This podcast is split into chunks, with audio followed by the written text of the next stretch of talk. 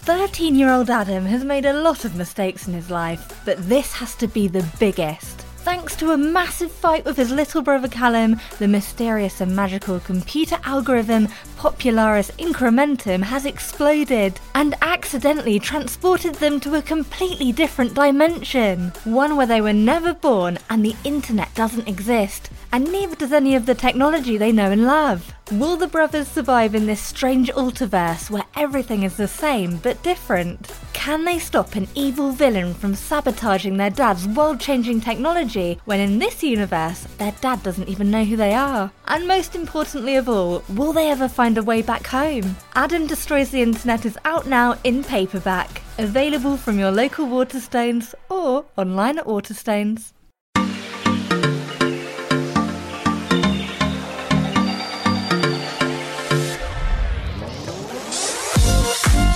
Hey, it's Sean. It's another episode of Fun Kids Meet. This is the podcast from Fun Kids where we bring you excellent and interesting people. And we're very excited about this guy because this guy is going to be helping us out with our mission transmission show.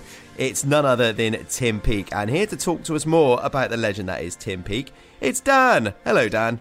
Hello, Sean. Thank you for having me back talking about one of my favourite people in the universe. And it's a big place. So Yeah, that's quite a title, quite a thing for the man. Uh, we were thinking if we could get anyone to send your messages to space, who would be the person fit for the job?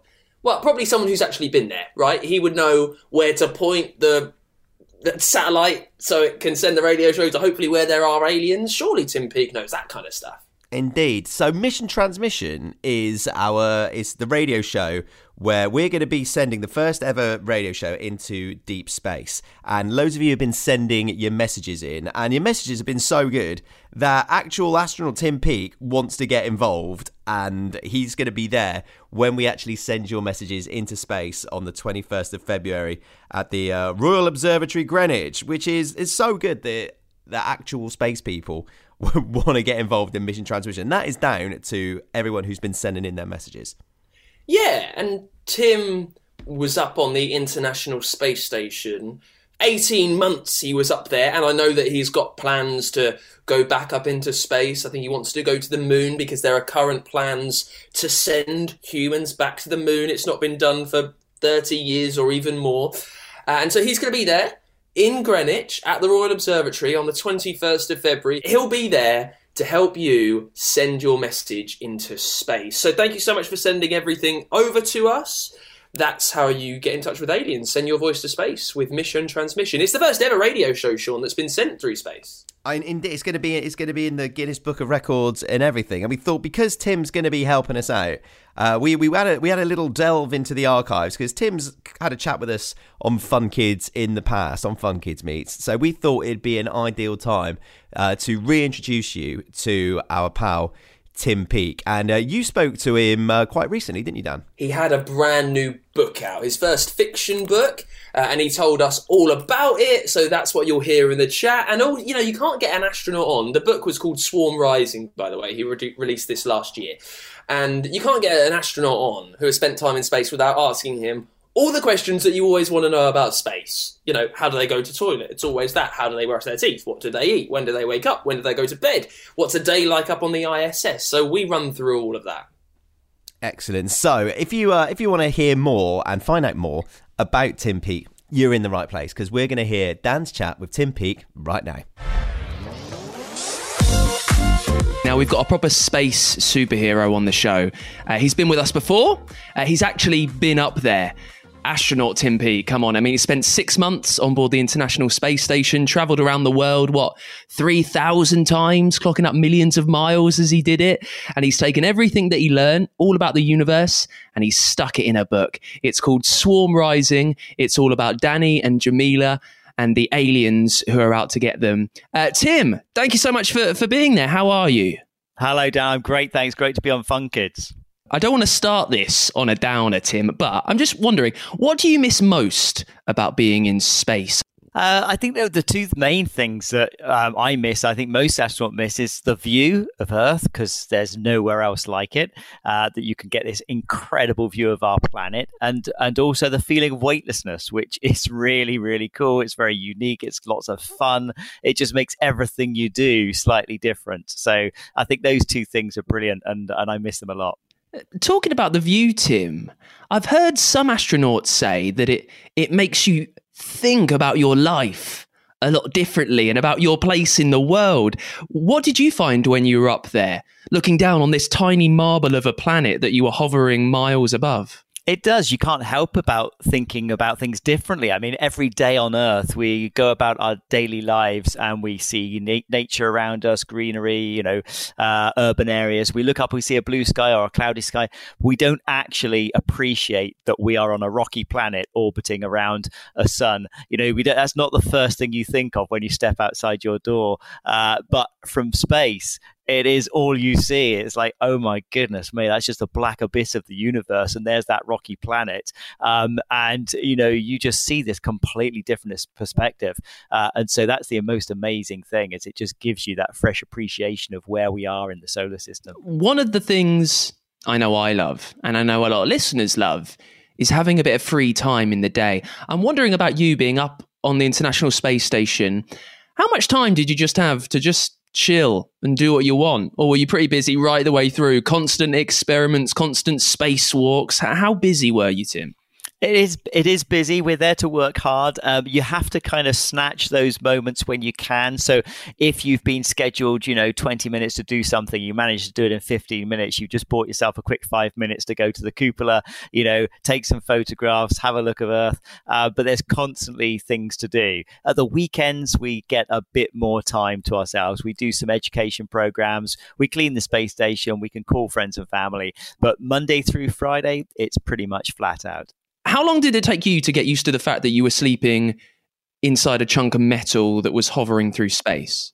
I think you know you never really get used to it. Um, I, I, I started getting good night's sleep after about two weeks. takes your body about two weeks to be able to fall asleep in weightlessness because it's really unusual when you don't put your head on a pillow or lie down. It's a really weird uh, way to sleep, and so your body doesn't like it. But once you get used to it, you have a great night's sleep, and you wake up after just six hours. That's plenty of rest. It's such good quality, but you never really get used to the fact that you're floating in a space station how do you get comfy if you're not lying down? If you've got nothing to put your head on, what you just float like? You just, just don't need it. You just float. I mean, in fact, it, it, I kind of put my hands, my arms inside the sleeping bag and zip them up so that they were kind of across my chest. Because if you don't secure your arms in some way, they'll just float around and maybe knock you in the head and wake yourself up in the middle of the night. So it, it feels more secure just by strapping yourself into a sleeping bag. Now, the last time we spoke and you came on the show, you told me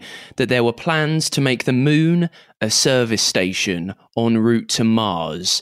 And I don't think I've, there's no one I've met that I haven't mentioned that to. Uh, how are we getting on with that with that quest, Tim? We're doing a pretty good job. In fact, this year, later this year, we hope to launch SLS, which is the huge rocket. This is larger than the Saturn V that took the Apollo crews to the moon.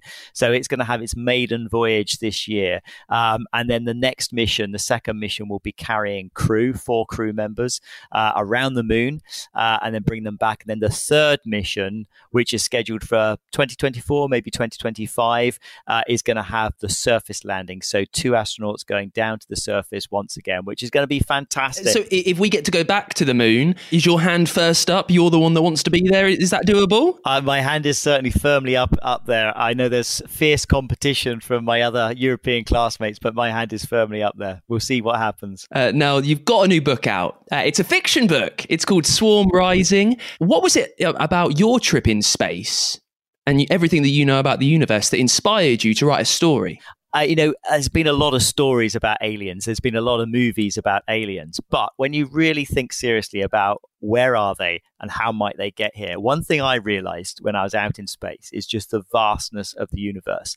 There is likely to be civilized, intelligent life all over the universe. Will it ever get here, though, if we can't travel faster than the speed of light? And then I thought, well, what if it can travel at the speed of light? Why can't intelligence be a radio signal traveling to us as digital information?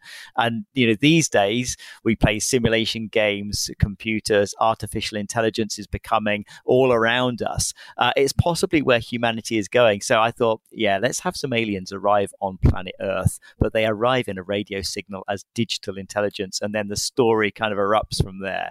So I've had a lot of fun writing it with Steve Cole, who is a brilliant children's author. He's worked on Doctor Who, and he's got some great ideas of his own as well. So we've had great fun.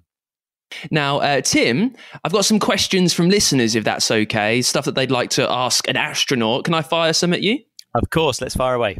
Uh, this is from Tia, who is nine, uh, who wants to know how much do you have to actually do to get back down to Earth? When you sit in that module at the end, is it just a case of aiming and going forward? How, how much say do you have over where you land?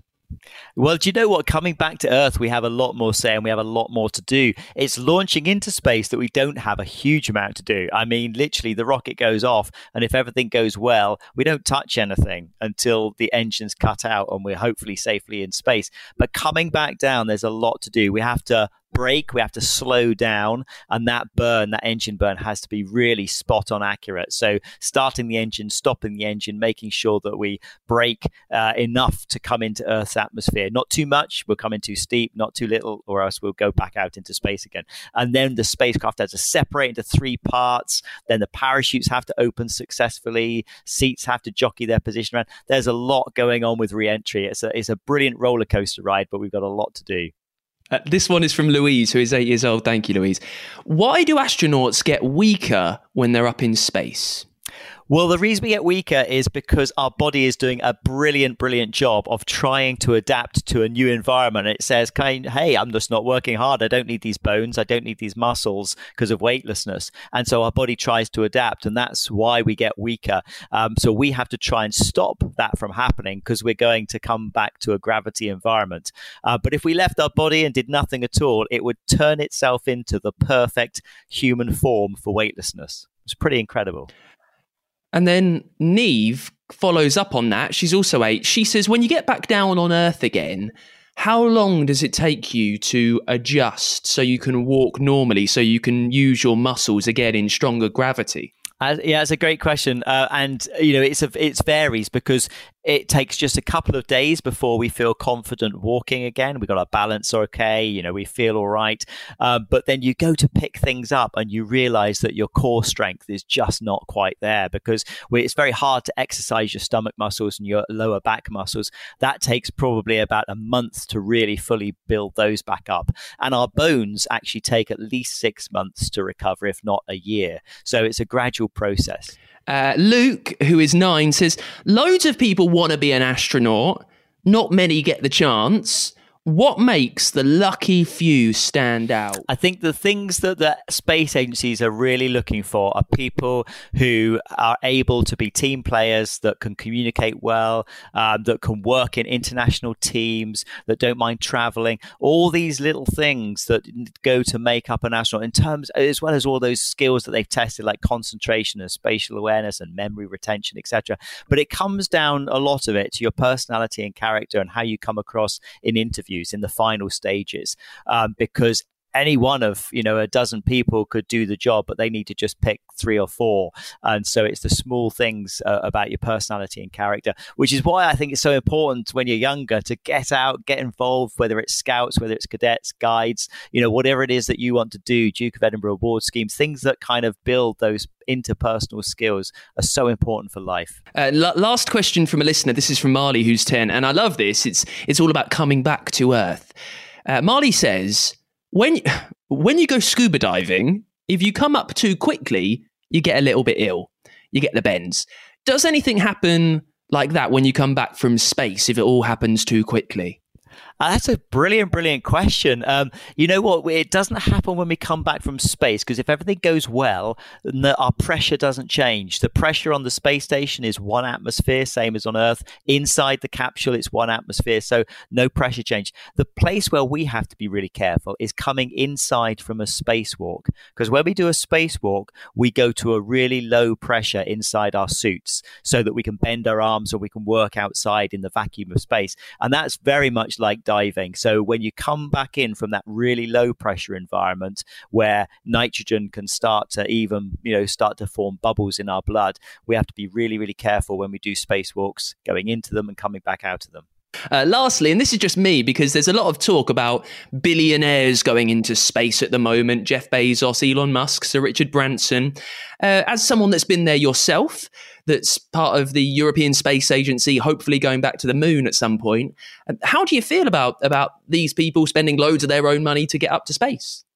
Well, I think it's it's brilliant what's happening because you know these commercial companies are going to be critical to our our exploration of the moon to Mars and beyond, uh, and it's a case of using other people's resources. So SpaceX, for example, are not only are they flying crew to the space station right now and providing cargo, they're going to be providing a, a lander system, a lunar lander system, and their their large rockets going to be carrying elements of the exploration program, as might Blue Origin. So these companies, you know, that participating in this program are going to make deep space exploration possible. So I think what they're doing is is fantastic, and also it is giving more uh, you know opportunity for more people to get into space. And at the moment, whilst that's people who've got lots of money, you know, in the early days of flying, it was only people who had lots of money that could afford to fly across the Atlantic. Whereas now, you know, there's many many people who could afford a ticket to a, for a holiday in Florida, for example. So who knows? In the future, many many more people might be able to afford a ticket to space.